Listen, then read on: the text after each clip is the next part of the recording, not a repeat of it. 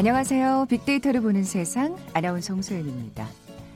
자, 오늘 24절기 가운데 마지막 24번째 절기 대한입니다. 소한의 얼음이 대한에 녹는다. 이런 말이 있죠. 속담처럼 오늘도 추위 걱정은 하지 않으셔도 될 것 같은데요. 오히려 이 미세먼지 또 해진 뒤에 빙판길 블랙아이스 좀 더 신경 써 주셔야겠습니다.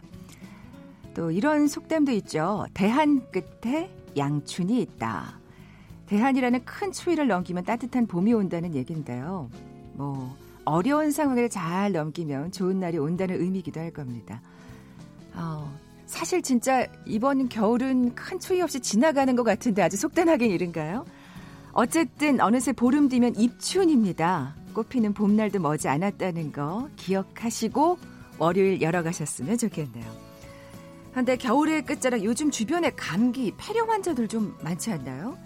뭐 중국 우한 폐렴과는 관계가 없다곤 합니다만 걱정이 되는 건 사실입니다. world trend 빅데이터로 세상을 본다 시간에 점점 확산되고 있는 중국 폐렴에 관해 자세히 살펴볼 거고요. 한때 가성비, 착한 소비가 유행했었죠. 최근 새로운 트렌드가 부상하고 있다고 합니다. 이어지는 빅데이터 insight 시간에 flex라는 키워드로 소비 트렌드 분석해 봅니다. KBS 제일 라디오 빅데이터를 보는 세상 먼저 빅퀴즈 풀고 갈까요? 오늘 중국에 관한 문제 내드리려고요. 중국 베이징에는 명나라 청나라 때의 궁이 있습니다. 어마어마한 궁이죠. 동서 약 760m, 남북 약 1000m의 광대한 지역에 높은 성벽으로 둘러싸여 있습니다. 약 20만 명의 노동력이 동원됐고요. 15년이라는 긴 세월에 걸쳐서 1420년에 완성됩니다. 세계에서 가장 큰 고대 건축물이자 세계 문화유산인 이 궁의 이름은 뭘까요? 보기 드립니다. 1번 경복궁, 2번 덕수궁, 3번 창덕궁, 4번 자금성. 오늘 당첨되신 두 분께 커피와 도는 모바일 쿠폰 드립니다. 휴대전화 문자 메시지 지역번호 없이 샵 9730, 샵 9730. 짧은 글은 50원, 긴 글은 100원의 정보 이용료가 부과됩니다. KBS 라디오 어플 콩은 무료로 이용하실 수 있고요. 유튜브로 보이는 라디오로도 함께 하실 수 있습니다. 방송 들으시면서 정답과 함께 다양한 의견들 문자 보내 주십시오.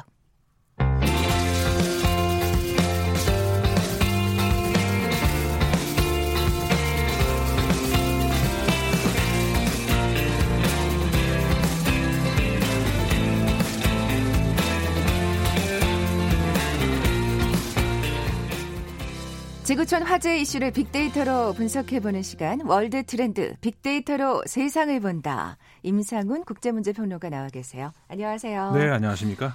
어, 저희 프로그램 오늘부터 이번 주부터 부분 조정되면서 코너명도 좀 바꿔봤습니다. 네. 월드 트렌드 빅데이터로 세상을 본다. 자, 뭐 하지만 항상 그랬듯이 우리가 보는 세계 또 세계가 보는 우리로 나눠 살펴볼 텐데 먼저 우리가 보는 세계 키워드를 오리무중 이렇게 잡아왔습니다. 아, 그 중국 우한 네. 폐렴에 관련된 얘기죠? 맞습니다. 예.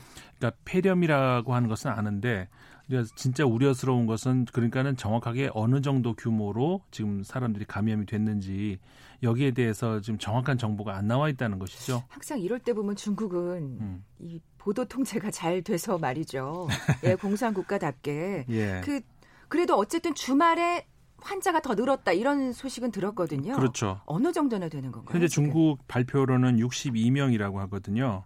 근데 하루 만에 이제 17명이 갑자기 있는 그러니까요. 건 사실입니다. 예. 근데 이게 62명이 과연 맞겠느냐. 음. 이게 이제 의문이라는 것이죠. 어, 이미 지금 일본에서도 어, 중국에서 건너온 중국 출신의 한 명의 환자가 이제 발, 견이 됐고요. 네. 태국에서도 두 명 이렇게 알려지고 있는데 아, 그러니까는 실제 알려진 알려진 것보다 실제는 더 많을 것이다라고 하는 것이 많은 사람들이 짐작은 하고 네, 있는데 네. 주목을 끄는 한 발표가 있었어요. 영국의 한 연구소에서 한 건데 그 이 실제 규모는 1,700명 아. 이상일 것이다라고 이렇게 발표가 나왔거든요. 야, 이거는 그럼 어마어마한 숫자인데요. 예. 예. 그러니까 우한 인구가 이제 그 1,100만 명 정도 된다고 하는데 음. 이제 거기서 이제 공항에서 오고 들어오고 나가고 하는 사람도 있을 거 아니겠습니까? 그렇죠. 이제 그런 것들을 어떻게 이제 시뮬레이션으로 아마 이렇게 돌려보는 어떤 그게 있는 모양이에요. 네네. 네. 그렇게 해서 뽑아 봤을 때 아, 어, 1,700명은 넘을 것이다.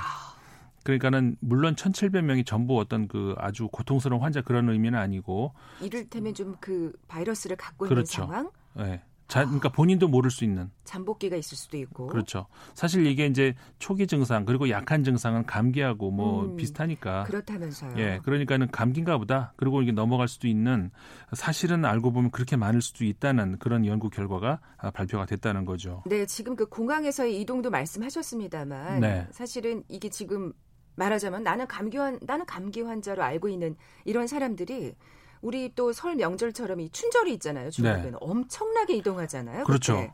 이미 이동이 예. 시작이 됐다고 하죠. 아, 그래요. 예. 어, 어마어마한 인구가 이동을 총 30억 명이 이동을 한다고 하니까요. 어, 그러니까는 오고 가고 뭐 이렇게 하니까는 중국 전체 인구보다도 훨씬 많은 인구의 이동이 있다는 것이죠. 네, 네. 근데 이, 이 이미 이동이 시작되고 있는데 어, 이들이 이제 그 지방이 왔다가 갔다가 이렇게 네. 하면서 어, 퍼뜨릴 수 있는 그 잠재적인 어떤 그 어떤 그 가능성이 네, 어마어마하다는 것이죠. 정말 우려가 되네요. 네. 예. 이게 지금 동물에서 전염된다라고 알려져 있는데 어, 최근 과학자들은 어, 동물 전염만으로 이렇게 빨리 번지지는 않을 것이다. 아. 이런 저 어, 이야기들을 하고 있어요. 그래서 아직까지 그 과학적 증명이 된 것은 아니지만 네. 사람 간에도 전염이 될 수 있다라고 과학자들도 말을 하고 있다는 것이죠. 만약 실제로 사람 간에 전염이 되는 것이 확실하다면은 진짜 그야말로 춘절 대비상이라고 할 수가 있는 것이죠. 네, 지금 말씀하신 대로 사실 뭔가 이렇게 정확히 밝혀진 게 없어서 이게 어떤 바이러스인지 네. 예, 좀 더 얘기를 해볼까요? 그 이게 그러니까는 그 신종 코로나 바이러스라고 하잖아요. 그러니까 코로나 바이러스 우리 지금까지 알려진 그것과 유사하지만 신종이라는 것이죠. 그러니까는 어, 사스 과거에 우리가 이제 공, 우리를 공포로 몰아넣었던 사스, 메르스 이런 거 같은 그런 이제 바이러스에서 유발이 됐는데 이 돌연변이 음. 변종으로 해가지고 어, 정확하게 말하면 그러니까 가장 유사한 건 메르스하고는 관계가 없, 좀 없는 것 같다는데 사스하고는 유사하다. 하지만 사스라고 볼 수는 없다. 이런 것이 이렇게 또 바이러스가 진화를 한다니까요. 네, 그러니까요. 예. 어, 그래서 어, 다시 말하면 진화를 한다는 것이 무엇이 우리를 무섭게 만드냐면은 아직까지 어, 약은 없다. 그러니까요. 예. 그런 뜻이잖아요. 예, 그런 뜻이 되는 것이 이게 이제 아. 우리가 어, 좀 무서워하는 대목이긴 하죠. 네. 어, 그래서 이제 어, 신종이기 때문에 그러니까는 그 대부분 사람들의 경우는 면역 능력이 없다는 거 아니겠습니까? 음, 음. 새로 나온 거니까. 그러니까는 치료제가 이제 아직 없다는 것이고 아까 이제 초반에 말씀하셨습니다만 우리나라의 폐렴 환자들을 뭐 우려하실 수 있는데 우한 폐렴과는 일단은 관계가 없다. 음. 일단 그거는 이제 안심을 하셔도 된다 네. 이렇게 볼 수 있을 것 같습니다. 아직까지는 지금 안심하고 있는 상황입니다만 말씀하신 대로 아까 키워드를 오리무중으로 뽑아주셨거든요. 네. 네. 아, 정말 어떤 특별한 대책이나 치료제가 없는 상황이기 때문에 계속 경계 태세를 예, 그러니까 대세를 늦추지 말아야 될 각자가 텐데. 굉장히 이제 조심을 해야 되고 음. 혹시 외국에 나갔다 오신 분이 약간 이상하다 싶으면 바로 이제 검역 당국에 신고를 하고 감기로 쉽게 치부하지 마시고. 예. 예. 저도 한번 외국에 나갔다 들어오는데 이 감기기가 있어서 들어오자마자 공항에서 바로 신고를 했거든요. 잘하셨어요. 예. 그래서 그다음부터 이제 별일 없으신 거죠? 예, 예 그럼요. 아니 아니 오래 전 오래 전 이야기. 아니 네. 갑자기 멀리 가세요. 예, 오래 전 얘기고. 아, 저 예, 좀 예. 우스갯소리로 해 봤는데요. 예. 예. 그렇게 조심하는 수밖에 없는 것이고 그렇죠. 좀 이상하다 싶으면 바로 신고하고 네. 이제 그래야 된다는 것이죠. SNS 상의 반응도 사실은 굉장히 좀 예, 두려워하고 계실 것 그렇죠. 같아요. 어, 사실 예. 뭐 우리는 이건 짐작할 수 있, 는거 아니겠습니까? 네. 그러니까 관련 검색어로 어, 동사로는 감염되다라는 거. 확산되다 이런 강화되다 이런 키워드들이 많이 검색이 연관 검색어로 네. 되고요. 어, 당연히 어떤 그 긍정보다는 부정적인 그런 어, 단어들이 많이 검색이 됩니다. 아직까지 걱정들 아니 뭔가 특별한 대책이 있는 게 아니니까. 그렇죠. 예. 그리고 당연히 이제 어, 중국 이 단어가 이제 많이 음. 관련 검색어로 나오고 최근에 아까 말씀드린 것처럼 일본과 태국에서도 발견이 됐다고 하니까 일본 태국 검색어가 어, 동시에 그 음. 관련 검색어도 많이 어, 떠오르는 것이 또 특징으로 지금 네. 나오고 있습니다. 제발 우리나라는 좀 피해갈 수 있었으면 하는 생각이 드는데 네. 자 이번엔 세계가 보는 우리 살펴볼 텐데 키워드가 흥미롭습니다. 네, 민주화를 피한 유일한 기관 이 키워드로 잡아봤습니다. 네. 최근에 그 영국의 이코노미스트지에서 어, 보도가 하나 나온 겁니다. 한국의 검찰 관련해서 이제 보도가 그렇군요. 나온 거거든요. 예. 근데 이제 국내 언론에서도 이제 한, 한 군데에서 어, 관련 언급을 했어요. 네. 근데 이제 거기서는 그 한 조선 시대에 이번에 이제 지난번 그 검찰 인사를 빗대서 조선 시대의 유배와 유사 유배를 연상시킨다. 라고 영국 언론에서 보도를 했다고 이제 우리나라 언론에서 보도가 나왔는데 네. 본문을 읽어보면은 물론 그 언급이 있긴 있는데 그 조선 시대에 어, 유배를 연상시킨다는 그런 내용은 없고 아, 네. 조선 시대에도 어 저기 그 제주도 부산 이런 곳이 이제 유배지로 어, 사용이 됐었다는 그런 언급이 있긴 있어요. 음, 음. 근데 그 기사에 이코노미스트지의 어, 그 본론, 그 본질적인 내용은 한국에서 지금 검찰이 개혁이 진행되고 있고 음. 네, 대통령이 이제 그걸 추진하고 있다. 그 대통령의 공약 사항이다. 음. 그런 내용들. 그러면서 네. 한그 전문가의 말을 인용을 해서 한국에서 민주화를 피한 유일한 기관이 바로 검찰이다. 이렇게 이제 보고 이제 그렇게 얘기가 네. 나온 겁니다. 사실 외국에서 정말 이 검찰 개혁의 진행 과정을 어떻게 보는지는 좀 궁금하긴 했어요. 그렇죠. 네. 그러니까 그 사실 지난해 말부터 많이 나오긴 했었습니다. 어, 그러니까 우리나라 검찰이 다른 물론 검찰 없는 국가가 없죠. 민주 특히 민주주의 국가에서 네. 어, 그런데 이제 그 검찰 제도와 이제 비교를 했을 때 굉장히 권력이 센 그렇죠. 그런 검찰이 우리나라 검찰이라는 것. 그다음 사실 뭐 무소불위의 권력이라고들 표현했잖아요. 그렇죠. 지금까지. 음. 예. 그러니까는 지금까지 이제 아까 그 말씀드린 키워드에서 민주화를 피한 유일한 기관이라는 의미가 무슨 의미냐면 과거에 우리 권위주의 시대 때는 그 사실 그 무서운 권력 기관들 많았잖아요. 음. 우리 뭐 말만 들으면 새도 날아가는 새도 떨어뜨린다는 그런 기관도 있었고. 뭐 지금의 국정원인 그 안기부 그렇죠. 안기부 했었고 예. 그 과거에 어떤 한 정치가 재벌 출신 정치인도 안기부 안 무서운 사람이 있냐 뭐 이런 말도 네. 할 정도로 그다음에 우리 청와대에서 나왔다 그러면 벌벌 떨던 시대도 있었고요. 그러니까 이제 모든 그런 기관들이 이제는 이제 국민을 무서워할 줄 아는데 국민을 무서워할 줄 모르라도 되는 그런 유일한 기관이 검찰이다 이런 이제 내용인 것이죠. 음. 어 그리고 이제 과거에 르몽드에서도 한번 그 한국의 특유 특이한 이 검찰 제도는 과거 일제 시대를 거치면서 그 일본의 잔재가 남아 있는 것도 있는데다가 게다가 당시에 일제 시대 때는 경찰이 또 무서웠는데 칼 차고 다니는 것이 그 경찰이었잖아요.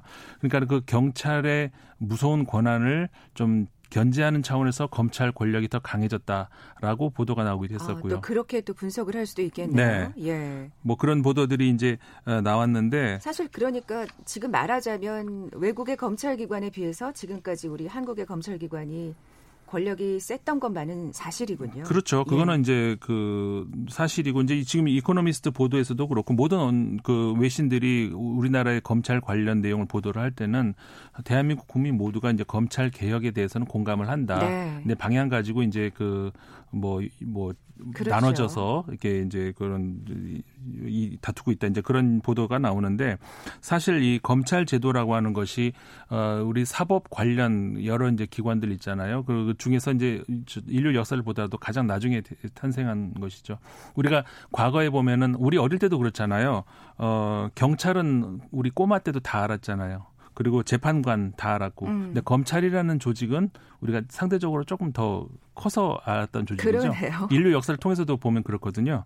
어, 경찰 조직이 있었고 이제 파, 판결을 하는 그런 조직이 있었는데 이게 이제 프랑스 혁명 이후로 과연 이 조사를 해가지고 사람들 잡아넣는데 이게 공정한가? 이 국민 눈으로 한번 보자라고 한 생각 어, 만들어진 것이 검찰 제도인 것이고 음. 그래서 국민 검찰이라는 말이 이제 그런 그러니까 공화 검 공화국 검찰 이런 말이 이렇게 나오게 된 건데 그게 이제 검찰 제도인데 그러다 보니까는 좌에서 우까지. 그러니까는 이 조사에서부터 판결까지 가운데에 있, 다 보니까는 고무줄 권력이 될 수 있다는 것이죠. 음. 그러니까 대부분의 국가들에서는 이걸 적절한 통제를 하는데 이쪽을 통제하느냐 저쪽을 통제하느냐 한쪽을 예를 들어서 수사 조사권을 이제 조사 지휘권을 이제 통제하느냐 아니면은 이제 기소 독점권을 통제하느냐 등등 하는데 우리나라는 그게 다 풀어져 있잖아요. 아, 그렇죠. 음, 그것이 네. 이제 어, 우리나라 검찰이 너무 지나친 권력을 가지고 있는 것이다라고 외신들에서 보고 있다는 것이죠. 네. 그러니까 공수처 설치와 관련해서는 어떻게 또 의견을 내놓고 있나요? 어디 SNS요? 네, 아니 뭐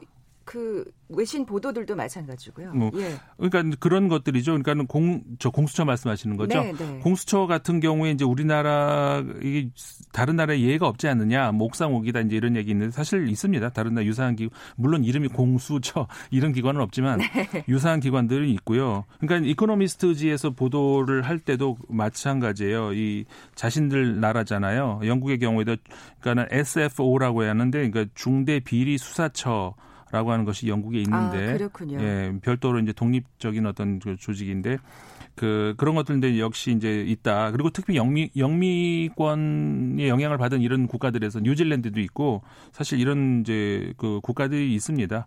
음. 그러니까는 어 이게 어떻게 보면은 어, 검찰하고 영역 분담 이게 앞으로 이제 문제가 될 수도 있는 것이고 네. 그다음에 얼마큼 대통령이 중립성을 보장해 줄 것이냐 네. 새 로 만들어진 것이니까 사실 정말 아직 가야 할 길이 멀어요. 그렇죠. 이게 물론. 관건이다라는 이제 보도 네. 이게 이제 이코노미스트지의 마지막 결론인데 어, 어쨌든 간에 이제 성공 여부는 대통령의 이 공수처에 대한 중립 의지 여부다. 음. 근데 이제 결국은 우리가 이제 그 이 보도도 마찬가지예요. 외신 보도들이 똑같이 항상 반복되는 주, 저 지적인데 그 반복되는 이 우리나라의 검찰 문제의 종지부를 찍을 수 있는 방법은 법제도의 그 어떤 개선 그것뿐만 아니라 정치 문화가 변해야 된다. 그렇죠. 이거는 그 모든 외신들이 아마 공통적으로 네. 지적을 하고 있는 것 같습니다. 우리 국민들도 마찬가지로 생각하고 있을 것입니다. 그 뭐 사실 여러 가지 그 세부적인 사항에 관해서는 의견이 다를 수 있겠습니다만 네. 검찰이 개혁되길 바라는 거는 한 마음이니까요. 네, 그렇죠. 예.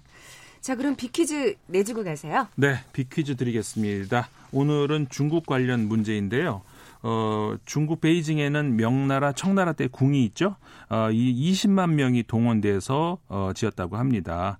15년이라는 세월에 걸쳐서 1420년에 완성이 됐는데 아, 건축 당시 무려 700여 개 건축물 9,999개의 방이 있었다고 하고요. 아, 현재 105만 점의 희귀하고 진귀한 문물들이 어, 소장되어 있다고 합니다. 1987년 유네스코가 지정한 세계 문화유산으로 등록된 세계에서 가장 큰 고대 건축물 이름이 무엇일까요? 문제입니다. 현재는 고궁 박물관으로 사용되고 있는데요. 보기 드립니다. 1번 경복궁, 2번 덕수궁, 3번 창덕궁, 4번 자금성. 네, 정답 아시는 분들 저희 빅데이터를 보는 세상 앞으로 지금 바로 문자 보내주십시오. 휴대전화 문자 메시지 지역번호 없이 샵 9730, 샵 9730입니다. 짧은 글은 50원, 긴 글은 100원의 정보 이용료가 부과됩니다. 네, 콩은 무료로 이용하실 수 있고요. 유튜브로 보이는 라디오로도 함께 하실 수 있습니다. 지금까지 임상훈 국제문제평론가와 함께했습니다. 고맙습니다. 네, 고맙습니다.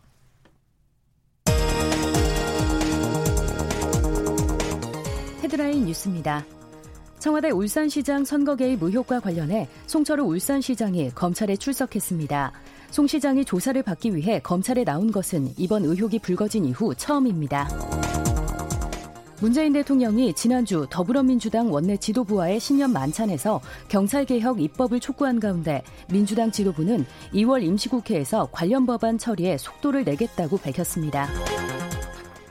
자유한국당 황교안 대표는 어떤 흔들기에도 굴하지 않고 가야 할 길을 가겠다며 국민들에게 다가가는 길이고 미래로 가는 길이라고 하면 어느 누구든 동행하겠다고 말했습니다. 1년 4개월여 만에 정치 활동을 본격적으로 재개한 바른미래당 안철수 전 의원은 선거 이합 집산보다 방향이 더 중요하다고 강조했습니다. 유재수 전 부산시 경제부시장 비리에 대한 감찰을 중단시킨 혐의로 재판에 넘겨진 조국 전 법무부 장관에 대해 신임 대검찰청 간부가 불기소를 주장하면서 수사진과 이견을 보인 것으로 확인됐습니다. 지금까지 라디오 정보센터 조진주였습니다.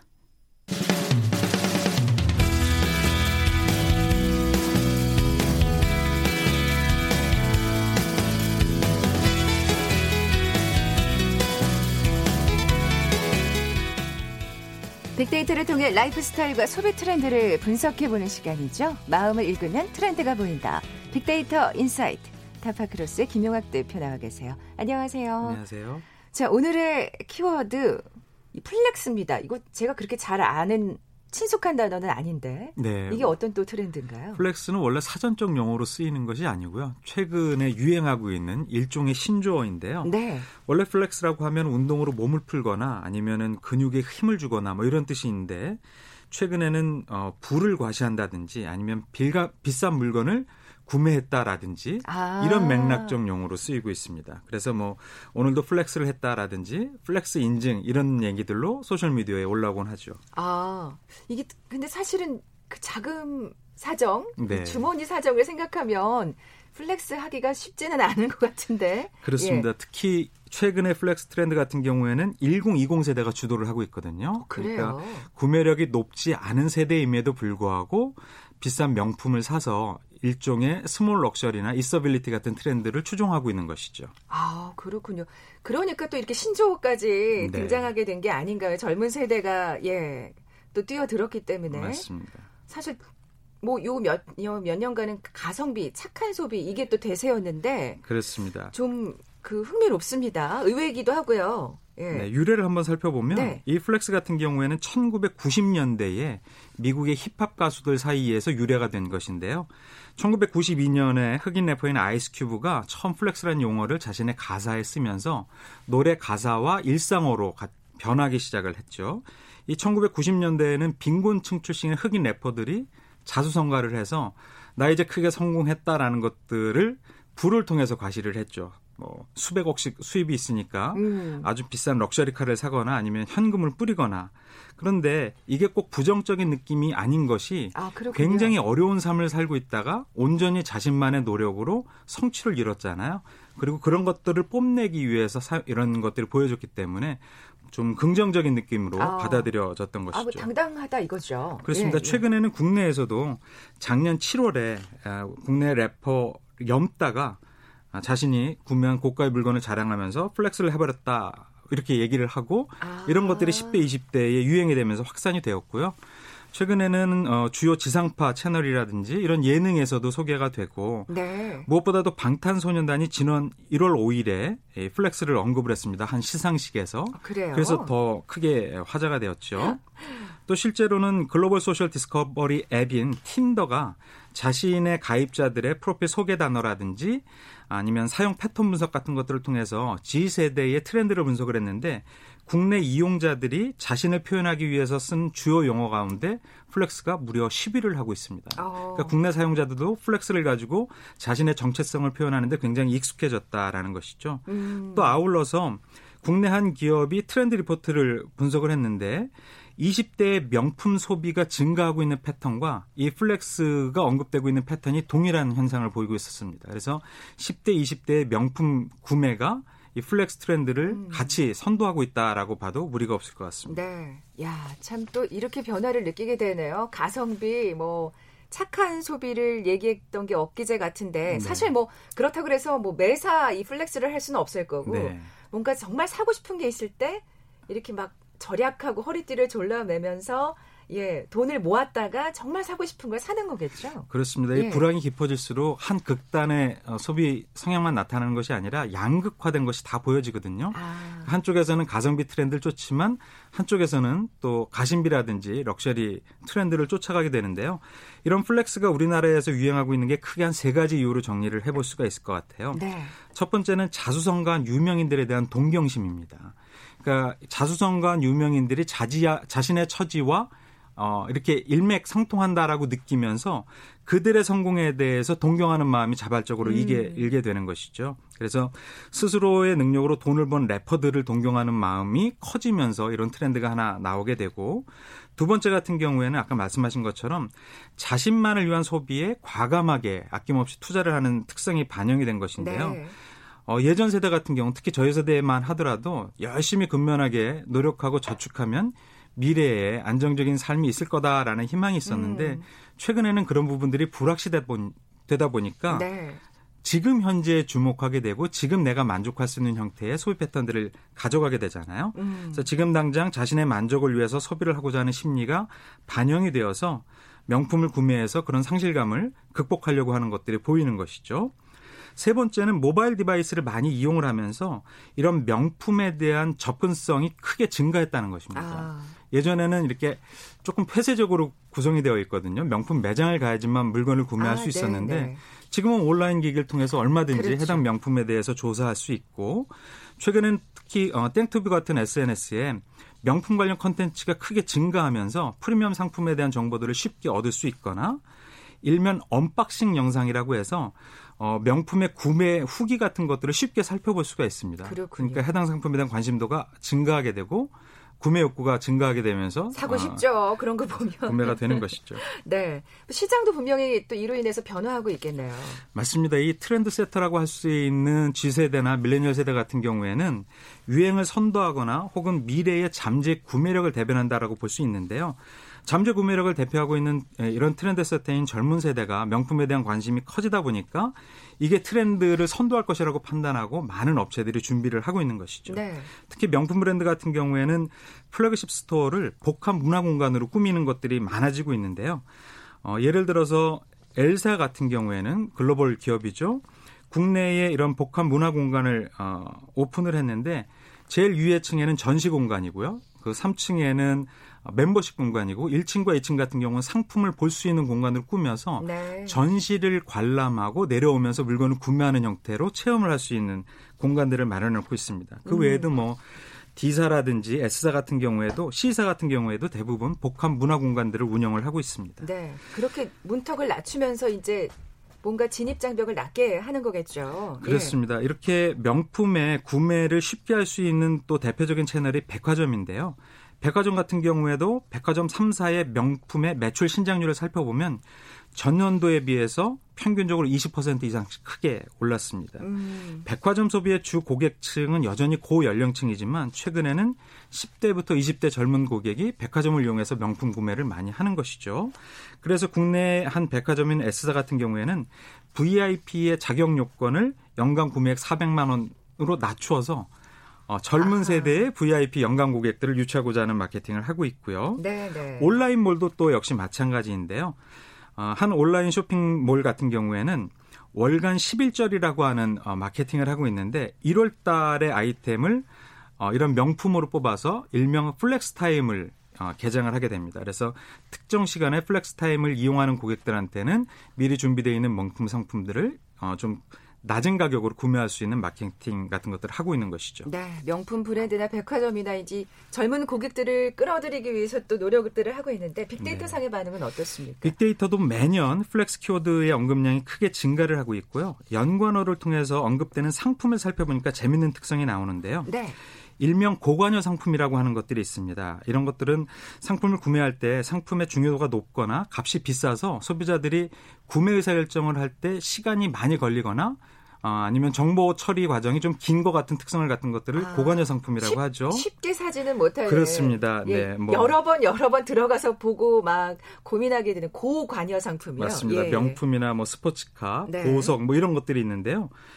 이런 flex와 관련해서 이런 고관여 상품만 뜨는 것이 아니라 반대로 일상적인 생활 필수품인 저관여 상품도 크게 언급이 되고 있는 겁니다. 아, 그래요? 예, 연관을 보니까 신발이나 가방, 자동차, 카메라 같은 고관여 상품도 있지만 커피나 맥주, 치킨이나 케이크 같은 일상적인 용품도 높은 순위에 랭크가 되고 있습니다. 왜 그런지 살펴보니까 네.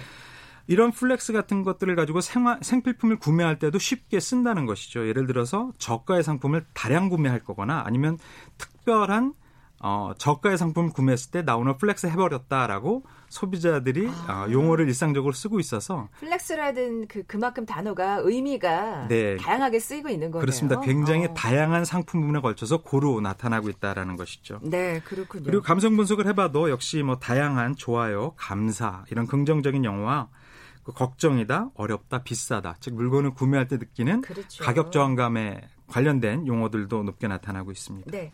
짤막하게 한마디만 해주신다면 우려하시는 분들이 있을 테니까요. 네. 예. 특히 젊은 청소년들이 명품 구매를 하고자 하는 욕심 때문에 지나친 과소비이거나 아니면은 범죄와 연결될 수도 있습니다. 아, 그렇죠. 네, 다른 사람의 물건을 동의를 얻지 않고서 가져가는 형태의 범죄도 있을 수가 있어서 그런 거는 또 네, 예. 주의할 필요가 있습니다. 네, 빅데이터 인사이트 타파크로스의 김영학 대표와 함께했습니다. 고맙습니다. 감사합니다. 자, 오늘 빅퀴즈 정답 4번 자금성이었죠. 6992님 그리고 8248님 정답 보내주셨어요. 선물 보내드리면서 물러갑니다. 빅데이터로 보는 세상 내일 뵙죠. 고맙습니다.